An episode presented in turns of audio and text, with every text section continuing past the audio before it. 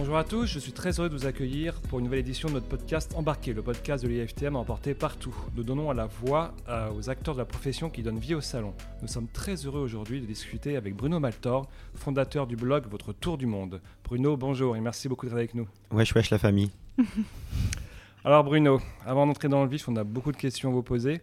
Mais avec Thelma, on aimerait un peu mieux vous connaître. Donc, qu'est-ce que vous pouvez nous, nous dire un peu d'où vous venez, qui vous êtes, et euh, on va parler après de votre aventure et du blog. Ok. Euh, du coup, j'ai 31 ans. Euh, je suis blogueur voyage effectivement depuis 2012, donc c'est mon métier depuis 2014. Et je viens d'un petit village de Haute-Loire qui s'appelle Retournac, donc il y a 2000 habitants, plus précisément d'un lieu dit de 200 habitants à côté de Retournac. D'accord. Puis bah, je suis passionné de voyage depuis tout petit, bien évidemment. J'avais une immense carte du monde affichée à côté de mon lit que mes parents avaient affiché. Et pour moi, c'était un peu Disneyland de Paris, puisque quand tu viens d'un lieu dit de 200 habitants où il y a plus de vaches que d'habitants et que tu vois tous ces noms de villes, tu as du mal à concevoir que ça existe vraiment. Et quand vous étiez petit, vous voyagez vos parents Pas beaucoup. Pas, beaucoup. En tout cas, en France principalement. Euh, j'ai fait un seul voyage, je dirais, euh, hors de la France avec mes parents. C'était en Crète quand j'avais 15-16 ans. Sinon, on n'était pas trop du genre à partir au bout du monde, etc. Et donc, euh, ben, justement, euh, moi j'avais quand même envie de partir autour du monde, donc via mes études, et etc., etc. J'ai toujours tout fait en sorte de pouvoir faire mes stages à l'étranger, des échanges universitaires, et ça m'a permis de créer un blog voyage et d'en faire mon métier euh, au fil des années. Quel a été votre premier voyage, votre tout premier voyage? Premier voyage perso? Non, non, perso, tout seul, comme un grand. Je dirais que ma première grande aventure, c'était à mes 17-18 ans au Québec pendant trois semaines, justement, où je retourne très prochainement. Euh, donc c'était avec un ami, on avait fait un road trip là-bas et c'était, je pense, un de mes premiers gros, gros vrais voyages. Une réussite? Ouais, grave. Bah, j'y retourne demain, donc c'était, plutôt cool. Un bon souvenir. Exactement. Alors en 2012, vous avez créé un blog qui s'appelle Votre Tour du Monde, qui connaît encore aujourd'hui un énorme succès. Un énorme succès, pardon. Qu'est-ce qui vous a poussé à franchir le cap? Pourquoi avoir créé ce blog et, et surtout, voilà, comment on crée, on alimente un blog euh, sur le voyage? Surtout euh, à l'époque où vous l'avez fait. Ouais, euh, alors qu'est-ce qui faisait que j'avais envie de faire ce blog? C'était déjà, bon, évidemment, il y avait la passion du voyage en, moteur principal, et il y avait aussi le fait qu'à l'époque, j'étais en stage de web marketing à Shanghai. Donc le web, web ah marketing, aujourd'hui, c'est un peu plus euh, réputé, mais en gros, c'est comment être bien référencé sur Google, euh, notamment le référencement naturel. Donc comment être dans les premiers résultats quand on tape une recherche comme que faire à New York. On était en 2012, c'est 2012. Donc ah à l'époque, c'était pas très... Oui, oui. Voilà, exactement. Donc il n'y avait pas beaucoup de monde qui connaissait ce monde-là. J'avais cette passion du voyage, j'avais ces compétences. Je me suis dit, on va mixer les deux pour un petit projet perso parce que j'étais encore étudiant à l'époque, mais un projet perso que je vais quand même essayer de bien faire. C'est-à-dire qu'il y avait un logo, pas très beau aujourd'hui, mais euh, il a changé il y a pas longtemps, donc ça va. Il y avait un vrai design, il y avait pas mal de choses qui faisaient qu'il y avait une identité visuelle, tout ça, tout ça. Donc ça s'est bien développé, entre guillemets, et au fil du temps, ça a pris de l'ampleur et c'est devenu mon métier fin 2014. Je me suis mis à 100% sur ça euh, à l'époque. Et après, comment je faisais au tout début? Ben, J'avais déjà eu la chance de faire des stages à l'étranger, comme je le disais. J'avais pas mal d'expériences à Montréal, euh, en Allemagne, à Shanghai à ce moment-là. Plus mon blog s'appelle Votre Tour du Monde pour la bonne et simple raison que justement, je voulais inclure euh, des histoires d'autres personnes mmh. en dehors de la mienne. J'ai pas la prétention, et de toute façon, je pourrais pas naturellement vivre partout sur la planète. par exemple, je sais pas moi, vivre à Tokyo, vivre en Nouvelle-Zélande, etc. Donc je faisais intervenir, et je fais toujours d'ailleurs, des gens qui me suivaient, qui étaient des lecteurs et qui vivaient un petit peu partout à droite à gauche, qui voulaient partager leurs bons plans, etc. etc. Donc du coup, euh, ça, ça a fait qu'il y avait pas mal de contenu au final qui était fait naturellement. Et après, euh, ça a pris de plus en plus d'ampleur et ça a pu devenir mon métier. Je suis sûr que vous avez la réponse, mais combien de pays avez-vous euh, découvert jusqu'à présent Justement, je sais pas, c'est marrant. vous comptez pas sérieusement? Non, je compte pas parce que vraiment, je, je sais pas. Genre, par exemple, typiquement, j'ai fait trois fois le tour d'Europe en train. Euh, c'est compliqué de dire j'ai fait genre, je sais pas moi. Euh, euh, l'Estonie parce que je suis allé en Estonie euh, trois jours, tu vois. Mais je dirais que j'ai eu la chance de poser mes pieds dans au moins 70 pays minimum, je pense. Mais j'ai jamais vraiment compté, vraie histoire. D'accord, ok. True story.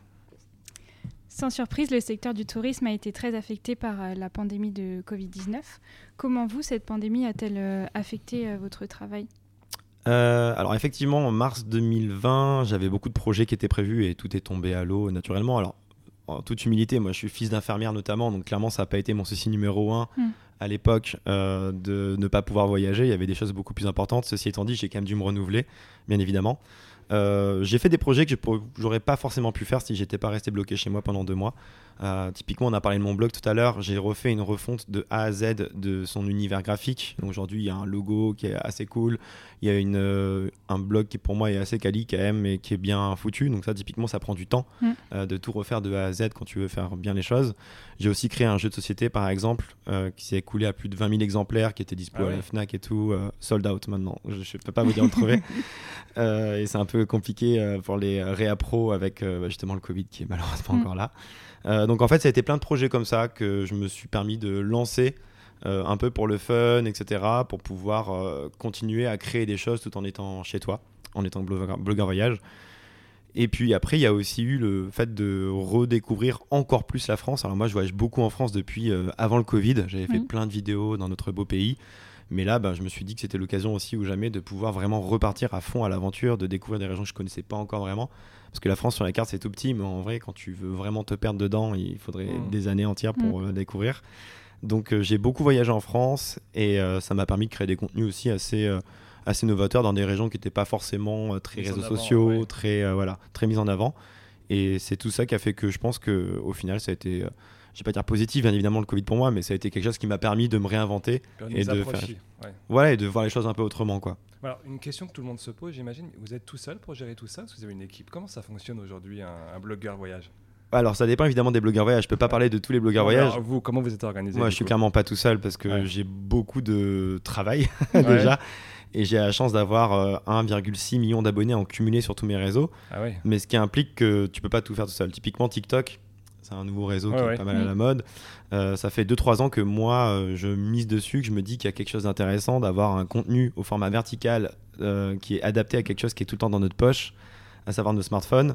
Bah, concrètement, euh, j'ai une personne qui bosse pour TikTok dans mon équipe. Quand je dis mon équipe, on est au, du coup euh, 4-5 aujourd'hui. C'est une vraie entreprise au sens juridique du terme. Bah ouais, bien sûr, Ouais, c'est ouais. une SARL. Ouais. J'ai commencé en auto-entrepreneur, comme tout le monde, pour tester un peu le truc. Et puis au fil du temps, ça a bien marché. Donc j'ai créé ma propre boîte.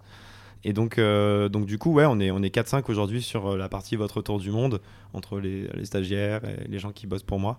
Mais c'est pas de trop, quoi. Mm. On pourrait être plus, mais c'est juste que je veux pas que ça devienne trop gros et que je devienne juste un manager. Moi, je suis quand même passionné du voyage et, et j'ai envie de créer aussi.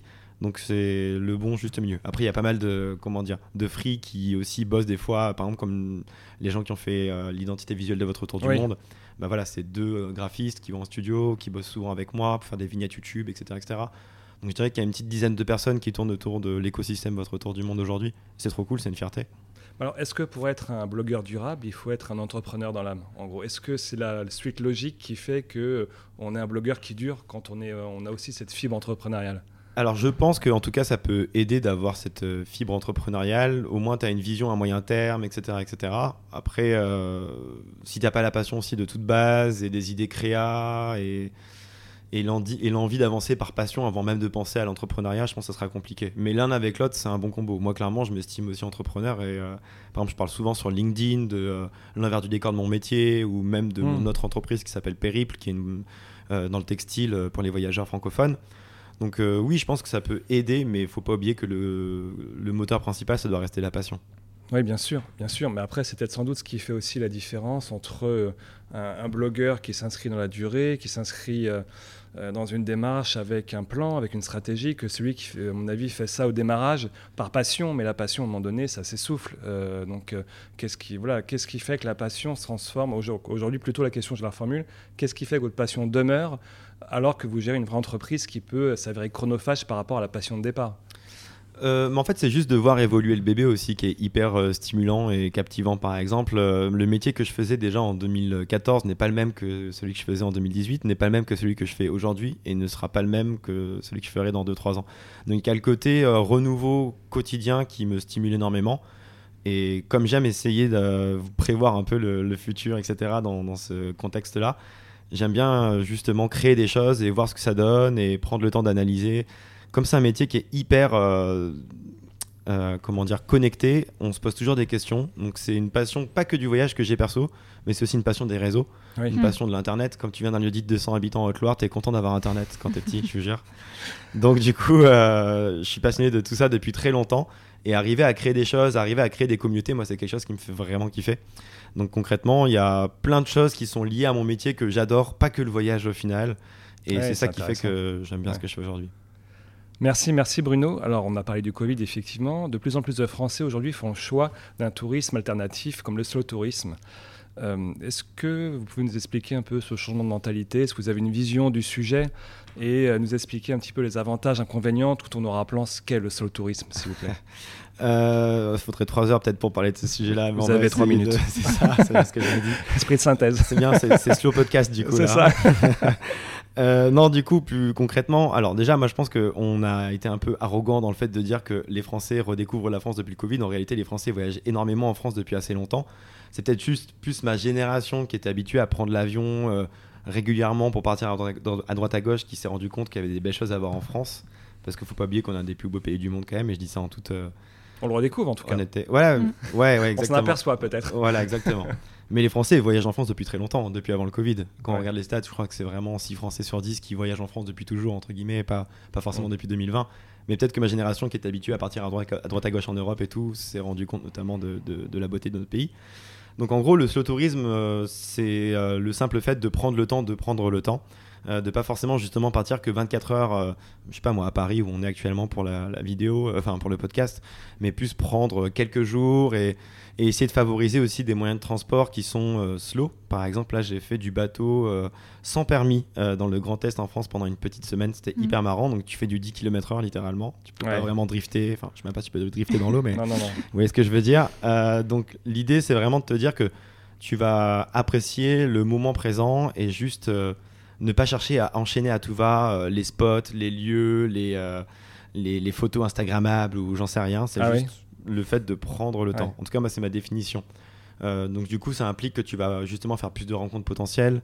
Tu vas juste prendre le temps de apprécier l'instant présent forcément un peu plus que si t'enchaînais euh, en bus euh, 47 euh, spots en une journée par exemple. C'était ce qu'était le tourisme pour vous avant la crise? C'était un, encha- enchaînement un peu frénétique euh, C'est de la consommation en fait. Moi je dis, mais juste, je dis pas que moi je faisais du. euh, non, non, non, mais on- voilà. là, on est sur des, Ouais, des mais je pense que- généralités. non, mais après, ouais, c'est clair que le slow tourisme, ça reste quelque chose de niche encore aujourd'hui, selon moi. Il y a encore beaucoup de gens qui vont vraiment chercher à enchaîner de ouf euh, euh, les 5 spots photos qu'ils vont vouloir faire en une journée.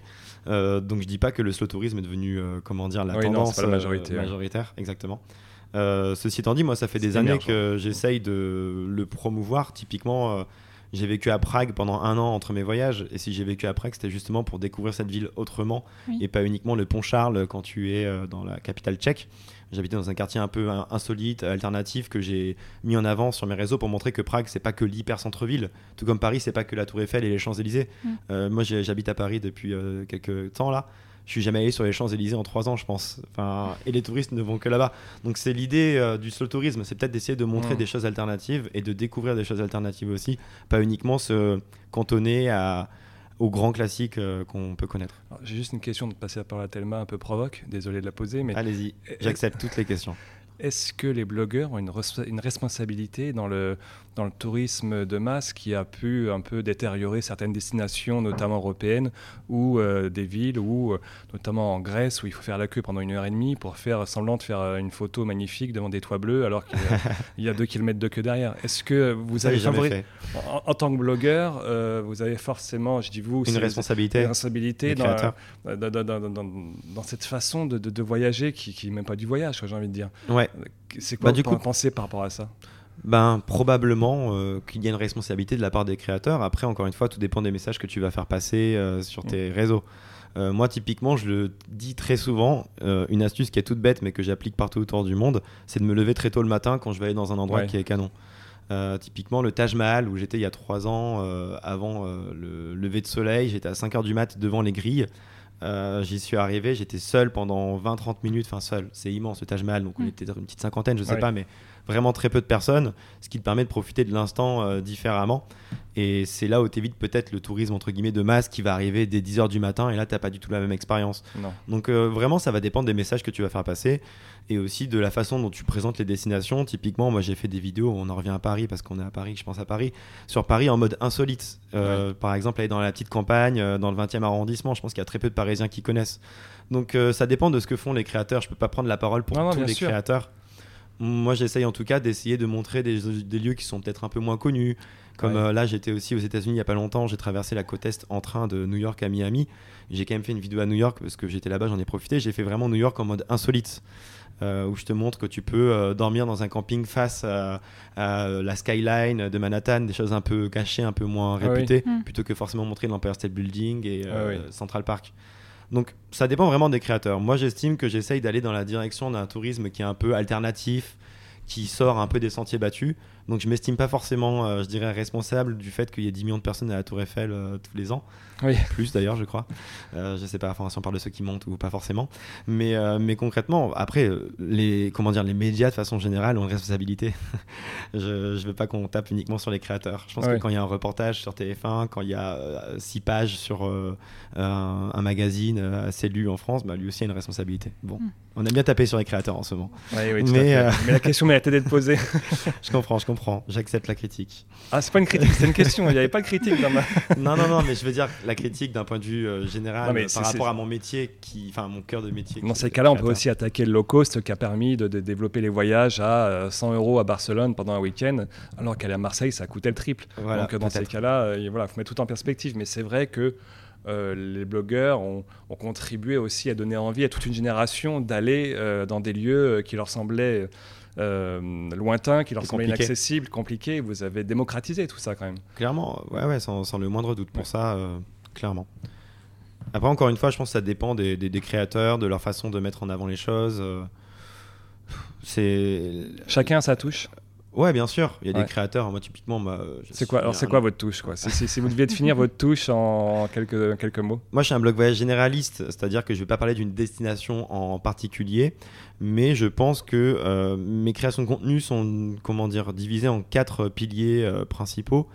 Il y aura évidemment les, quand même euh, l'humain, c'est-à-dire que même si je ne cherche pas à mettre moi en avant à tout prix, et j'essaye de faire des formats, par exemple sur YouTube, de vidéos où je vais rencontrer des gens sur vivre à New York, vivre à Ouais. Montréal, euh, je vais mettre en avant des gens. Deux, il y aura euh, des anecdotes pour que tu te couches un peu moins bête. Par exemple, savoir que Brooklyn, on en revient à New York où j'étais juste, avant, euh, ça serait si c'était une ville séparée, enfin si c'était pas un borough de Oui. New York, si c'était une ville séparée, euh, ça serait la quatrième plus grande ville des États-Unis en nombre d'habitants. Donc, euh, enfin voilà, t'apprends plein de choses dans mes contenus. Ouais, ouais. Euh, Il y a des belles images et aussi un peu d'humour. Je fais des blagues nulles, ça peut marcher ou pas, mais j'essaye en tout Ça cas. marche souvent. Qu'est-ce qui est jeune et qui attend? Non, je rigole, ça Non, non. marche pas vraiment pas. Mais, euh, mais donc du coup, il y a, il y a tout ça qui fait que je pense qu'on va me suivre. Après, j'essaye aussi quand même de montrer un tourisme alternatif. Enfin, encore une fois, je reviens sur euh, les vidéos que je vais réaliser sur YouTube. Quand euh, j'ai vécu à Lisbonne pendant une petite année, j'ai fait Lisbonne en mode insolite. Je suis pas là encore une fois pour te montrer euh, le truc trop trop connu que tu as Mhm. déjà vu 47 fois sur les réseaux. Donc je pense qu'on vient chercher sur mes réseaux des choses un peu alternatives, un peu insolites. Et le reste que je disais juste avant. Merci, merci Bruno. Bruno, vous parlez euh, depuis tout à l'heure de créateur, créateur de contenu. Mhm.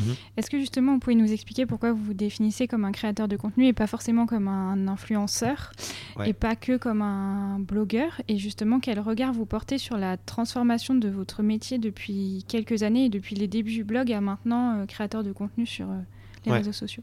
Alors c'est juste qu'effectivement le terme d'influenceur, je trouve déjà il est hyper négatif. Genre qui va dire en soirée, j'ai quelques potes influenceurs entre guillemets du coup qui Mhm. sont euh, voilà. Non, ouais. Ils vont jamais dire salut je suis influenceur, c'est hyper arrogant de dire ça à quelqu'un. C'est clair. Euh, donc du coup le terme en tant que tel est hyper négatif, hyper gourou et euh, il me correspond pas parce que moi à la toute base j'étais pas là pour influencer les gens, j'étais juste là pour partager une passion. Donc le terme de créateur de contenu il a le mérite d'être assez généraliste, à d'englober plusieurs euh, choses, tandis que blogueur peut être vu comme un peu péjoratif. Euh, tu sais souvent euh, aussi quand je disais en 2014-2015 parce que le terme de créateur de contenu Ouais. et d'influenceur n'existait pas, tu disais non, je suis blogueur, récent. on disait mais en fait c'est pas un métier ça. Ouais. Mm. Et encore aujourd'hui, je pense qu'on peut te le dire.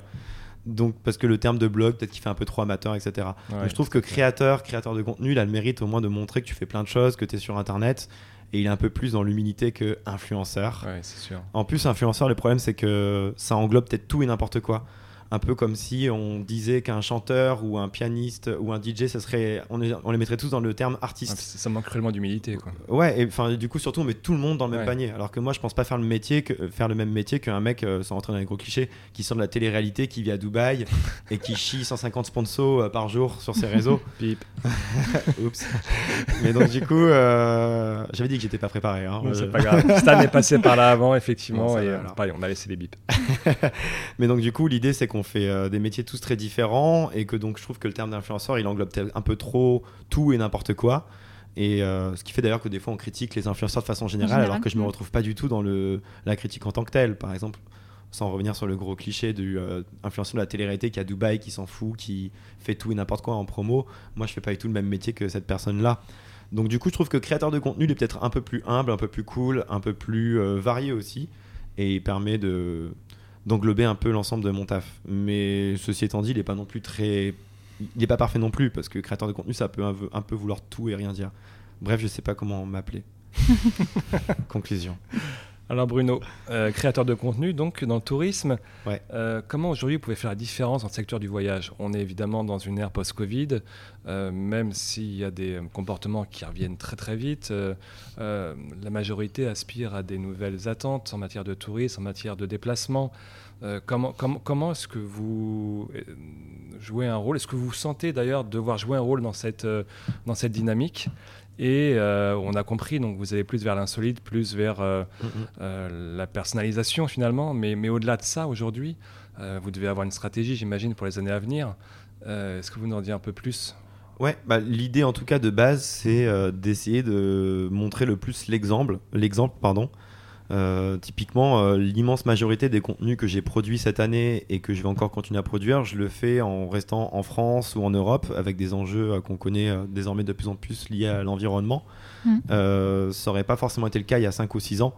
Aujourd'hui, j'essaye de faire le plus attention possible, d'être le plus exemplaire possible, tout en restant blogueur voyage. Donc, il y a des fois où je dois prendre l'avion.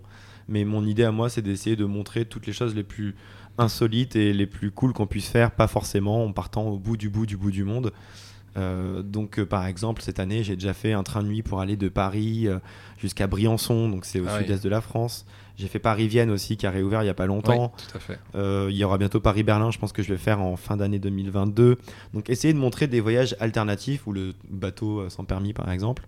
Donc euh, ça c'est la base, essayer de montrer des choses alternatives. C'est vous, vous, qui choisissez, pardon, c'est vous qui choisissez vos déplacements, vos voyages ou comment se passe d'ailleurs votre roadmap? Ouais, en fait il y a différents types de collaborations. Il y a soit la collaboration avec un office de tourisme dédié où tu vas aller quelque part bah, parce que c'est un appel d'un office qui te dit concrètement coucou, j'aime bien ce que tu fais, viens faire la même chose, mais fais-le chez nous. Mmh. Avec une liberté de ton, d'action 100% libre. 100%. C'est-à-dire que bah, on va quand même construire ensemble le programme, mais le programme, faut qu'il me ressemble. Mais le programme n'est pas un scénario. Non, bah non, parce que c'est moi qui choisis ce que je vais voir, ce que je vais faire. Bon, typiquement, euh, je suis végétarien depuis 5 ou 6 ans. Euh, typiquement, tout ce qui correspond à des zoos, etc., je suis pas forcément un, très fan. un, fan. Donc si tu me dis, on voudrait bien que tu viennes dans mon zoo, je vais te dire non parce mm. que ça me correspond pas du tout et on va trouver quelque chose d'autre à faire en fonction de la mm. destination etc donc euh, l'idée c'est que moi je vais faire mon voyage et partager mes aventures pour mettre en avant la destination mais faire quelque chose que j'aurais fait très naturellement même s'il n'y avait pas eu de collaboration parce que c'est un programme qui me correspond à 300% par rapport à ce que moi je fais dans tous les cas donc il y a, y a, ça en premier lieu et après il y a la collaboration avec des marques aussi moi, je suis ambassadeur pour Panasonic, euh, donc une marque d'appareils photo, etc. Mm. Euh, bah, typiquement, il, peut se passer qu'ils me disent bah, tu peux, il y a un nouveau boîtier qui vient de sortir, on veut que tu fasses. des contenus avec. concrètement, on va où tu veux et fais ce que tu veux et juste intègre le fait que tu utilises notre boîtier. Oh, super sympa. en plus, ça, ça, limite pas votre liberté éditoriale. Pour exactement. Le coup. Exactement. Donc, il y a différents types de, de collabs. Mais euh, ce qui est sûr, c'est que ce qui fait que nous, on nous suit, les créateurs, c'est que justement, je pense qu'on a notre liberté édito, qu'on a notre façon de parler, qu'on peut dire merde sans se faire biper. Ah oui N'est-ce pas Non, bah non. Bip.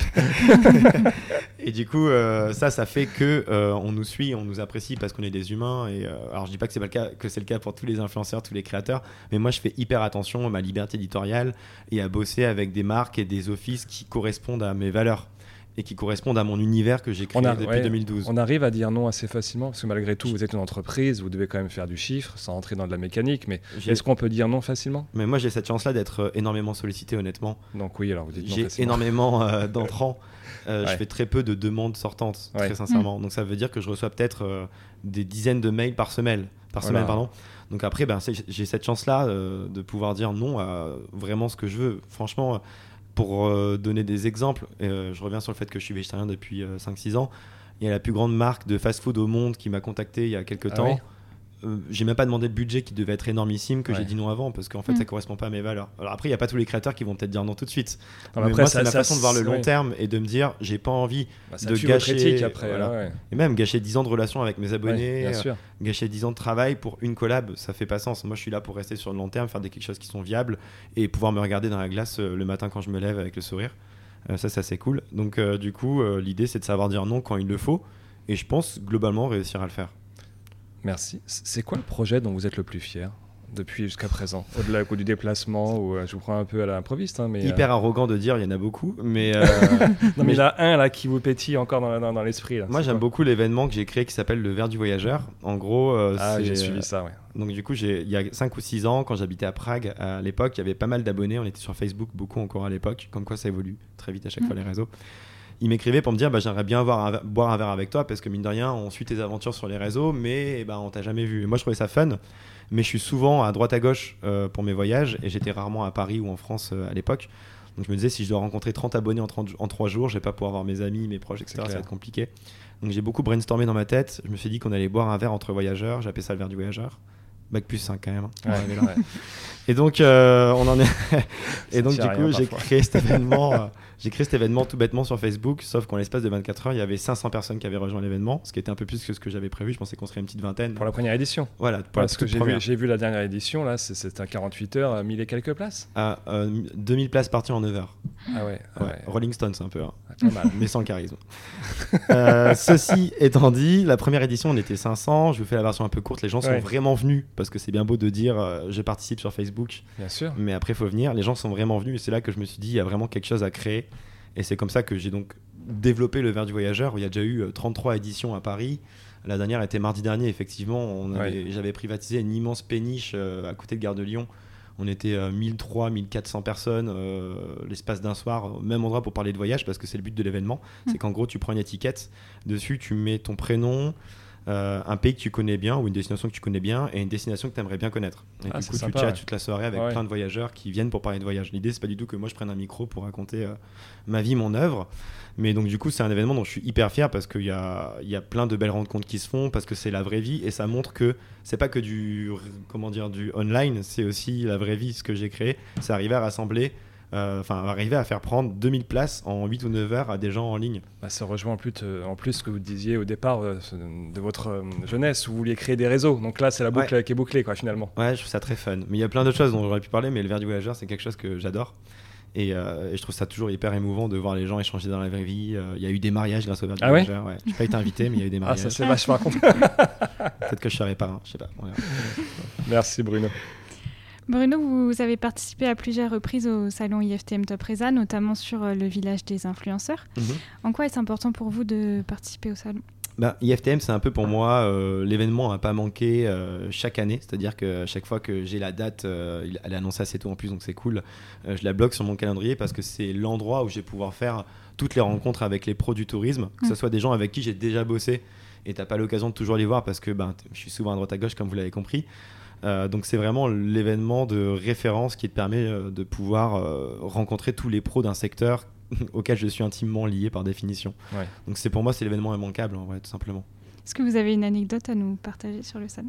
Non, mais c'est plus euh, l'évolution en fait du salon qui est hyper intéressante. C'est-à-dire que moi, ça doit faire 7 ou 8 ans que j'y vais à Topresa. Il y a 7 ou 8 ans, honnêtement, les créateurs de contenu, on nous regardait en mode C'est mais t'es qui Mm. TKI, vraiment, c'était comme ça. Euh, Aujourd'hui, on a un stand euh, dédié sur le euh, village des influenceurs. Aujourd'hui, on est plus, euh, je dirais, peut-être respecté, considéré. Et c'est hyper intéressant de voir l'évolution du secteur par rapport à moi, ce que je peux faire. Euh, c'est vraiment des échanges qui, au fil des années, sont devenus euh, plus pro, plus intéressants, plus pro. Enfin, ouais, juste. euh, Est-ce qu'on est passé de la méfiance à la collaboration, peut-être? Ouais, par exemple, et Ouais. juste la compréhension aussi d'un nouveau Ouais, de- métier, euh, etc. Donc ça, c'est hyper intéressant de voir l'évolution de mon secteur euh, très perso par rapport au secteur du tourisme en tant que tel. C'est ça que j'aime beaucoup voir au fil du temps. Merci. Alors, c'est devenu une habitude de l'émission. Nous allons maintenant passer à la roue de la RSE. Il y a trois piliers dans la RSE, écologique, sociale et sociétale. et nous allons faire tourner la roue pour déterminer celui à propos duquel nous allons discuter ensemble.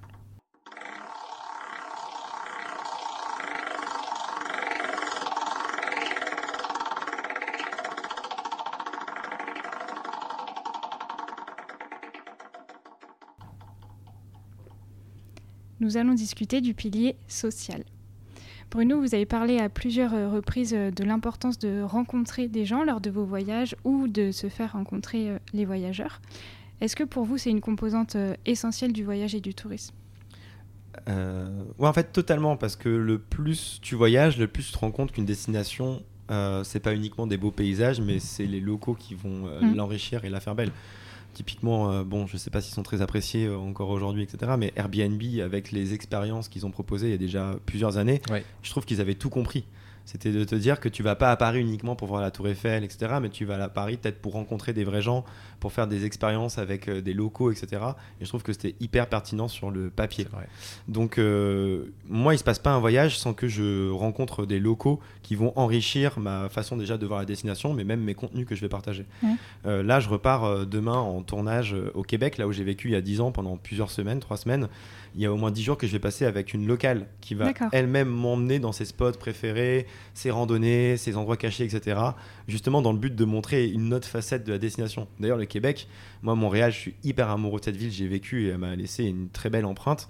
Euh, pour moi, Montréal, c'est pas une belle ville en tant que telle. C'est-à-dire que, enfin, il y a des beaux quartiers, bien évidemment, mais je me dis pas, waouh, c'est magnifique. Ce qui fait la richesse de Montréal et même du Québec de façon plus large, c'est les gens qui y habitent, c'est l'accent euh, chantant, c'est la gentillesse, la sympathie, etc. Donc c'est un exemple très concret du fait que moi je trouve que une destination sans ses habitants euh, ne serait rien en fait. Tu peux mettre la plus belle ville du monde, s'il y a personne pour vraiment la faire vivre cette ville, bah ça sera pas forcément une ville qui va te marquer. Une question à, à 1000 points. Euh, la partie techno, métavers. Euh, comment vous, en tant que donc, créateur de contenu, vous vous déplacez, vous voyagez, vous montrez des images, vous rencontrez euh, des locaux, j'ai entendu bien sûr. Co- co- comment vous voyez cette innovation, cette... c'est pas une tendance encore, mais disons que ça, ça commence à arriver euh, timidement, mais très sûrement, avec des moyens colossaux. Euh, ça va fortement, forcément aff- euh, affecter le, le- le voyage, le tourisme. Ça va affecter tout ce qui est aussi réunion d'entreprise, euh, Mm. Mike, etc. Comment vous voyez la chose? Comment vous vous, vous projetez là-dedans? Alors, je vais être euh, honnête, j'y crois pas trop pour le secteur du tourisme, pour la simple et bonne raison que si tu voyages, c'est quand même aussi pour vivre une expérience à 300%. Rien que le fait de prendre un train de nuit, comme on en parlait un petit peu avant, etc., c'est une expérience et ça fait partie intégrante de ce qui va te faire réfléchir sur toi-même, grandir, etc. Le simple fait de mettre un casque et de te retrouver à New York, je pense que tu perds toute cette magie-là euh, du voyage en tant que tel, du périple et tout. Donc moi, honnêtement, dans le domaine du tourisme, j'y crois pas des masses. Ouais, Vous ne croyez pas du tout Non. Alors, justement, Après, euh, ouais, on verra. J'ai lisé un article, je crois que c'était sur France Info, c'est ce week-end, qui justement euh, on- qui faisait de la, de fiction, de tourisme fiction, en disant que on va aller vers des quotas. En fait, on pourra plus se déplacer d'ici euh, quelques dizaines d'années euh, là où on voudra, parce qu'il y aura des quotas par ville euh, en fonction Mais de la capacité d'accueil. Mais ça dans les calanques à Marseille, par exemple, Voilà, cet été. ouais. Exactement, mais là, ce serait généralisé à des villes et centres-villes. Est-ce que ce type de technologie serait déjà une, alterna- une alternative, deux, une aide au choix, ou trois, encore une fois, non, j'y crois pas du tout. Non, mais après, je dis pas que ça, ça va bider et qu'il y aura personne qui va s'y intéresser, mais je trouve qu'on en fait quelque chose de trop gros par rapport à ce que ça va être dans, à moyen terme en tout cas. J'ai du mal à imaginer que tous les foyers français vont être équipés de ce qu'il faut Oui. pour pouvoir voir euh, Non, c'est du long de, terme, façon, effectivement. ouais. voilà, de façon correcte euh, les différents reportages potentiels en 360, en VR et tout. Je dis pas que c'est impossible, mais je dis juste que moi j'y crois pas trop, même à un horizon 10 ans par exemple. Donc je Mm. trouve que tout le. Vous l'avez testé déjà un peu cette techno via des expositions peut-être Ouais, ou, euh, exactement, ouais, exactement. ouais. Mais Ouais. Je, dis, je dis juste que à un horizon moyen terme, j'y crois pas. Mais peut-être qu'à long terme, why not? Parce qu'effectivement, le tourisme de demain sera peut-être un peu plus, euh, notamment euh, terre à terre. Et peut-être qu'on aura moins l'opportunité de partir à droite à gauche parce que ce sera plus cher de voyager, etc., etc. Mais je dis juste que quand je vois à quel point on parle du métaverse aujourd'hui versus Ouais. ce que c'est réellement, Ouais. bah, je trouve qu'on en parle beaucoup trop, quoi. Ouais. Il y a même des grosses boîtes qui se rappellent, euh, qui s'appellent Meta aujourd'hui. Ouais. j'ai cru savoir ça. Mais j'ai bon après dans le domaine du tourisme, pour moi le tourisme c'est l'expérience et j'ai du mal à avoir une expérience avec un casque chez toi euh, que tu mets et enlèves sans avoir euh, vécu le voyage en tant que tel. On verra. Merci, merci Bruno. Il nous reste une dernière question, euh, Bruno. Quelle est la chanson qui vous fait voyager? Euh, Il y en a beaucoup, il y en a beaucoup, il y en a beaucoup. Il faut la chanter, attention. La bohème, euh, je suis pas blogueur voyage chanteur. hein. non, mais il y, en a- il y en a énormément. En fait, c'est pas une chanson en particulier euh, qui va me faire voyager, c'est des chansons qui vont me rappeler des voyages plutôt. Ouais. Euh, par exemple, euh, je sais pas, euh, il y a. euh, à une époque, j'écoutais beaucoup José González. Je sais pas si vous connaissez, c'est un chanteur euh, assez cool, assez Bip. beau gosse, euh, qui fait un, un truc très très posé. Donc, typiquement, voilà, c'était des voyages où j'étais plus euh, en recherche fondamentale de qui j'étais, etc., etc. Après, tu as des sons qui vont te ramener à des moments précis. J'ai eu la chance d'aller à la Réunion, euh, notamment euh, dans la terre, euh, merde, la, pla- la plaine euh, des sables, je sais plus comment ça s'appelle. Les Réunionnais vont me buter, je suis trop dans la merde. mais, euh, mais à l'époque, il y avait un magnifique coucher de soleil justement vers le fameux volcan de la, de la Réunion. Et, euh, et j'avais écouté beaucoup The Blaze, qui est un, un groupe euh, un peu électro, mais Ouais. électro pareil, un peu immersif. euh, c'est pas de l'électro boom boom boom. Typiquement, quand j'écoute du The Blaze aujourd'hui, je pense à ce moment précis. Ouais. Euh, mais il y a des chansons que voilà que j'écoute un peu euh, à des endroits. euh, J'aime bien écouter 100 000 fois la même chanson quand je suis dans un voyage parce que je trouve que ça te rappelle euh, ce voyage en particulier par la suite. Donc euh, en ce moment, j'écoute beaucoup 5 Minutes de euh, Heur, Mm. H-E-R. Mm. Et euh, je pense que c'est un son qui me rappellera aussi beaucoup de voyages que j'ai pu faire euh, dans les dernières semaines. Mais 5 Minutes Heur est un très très bon son. Je vous conseille.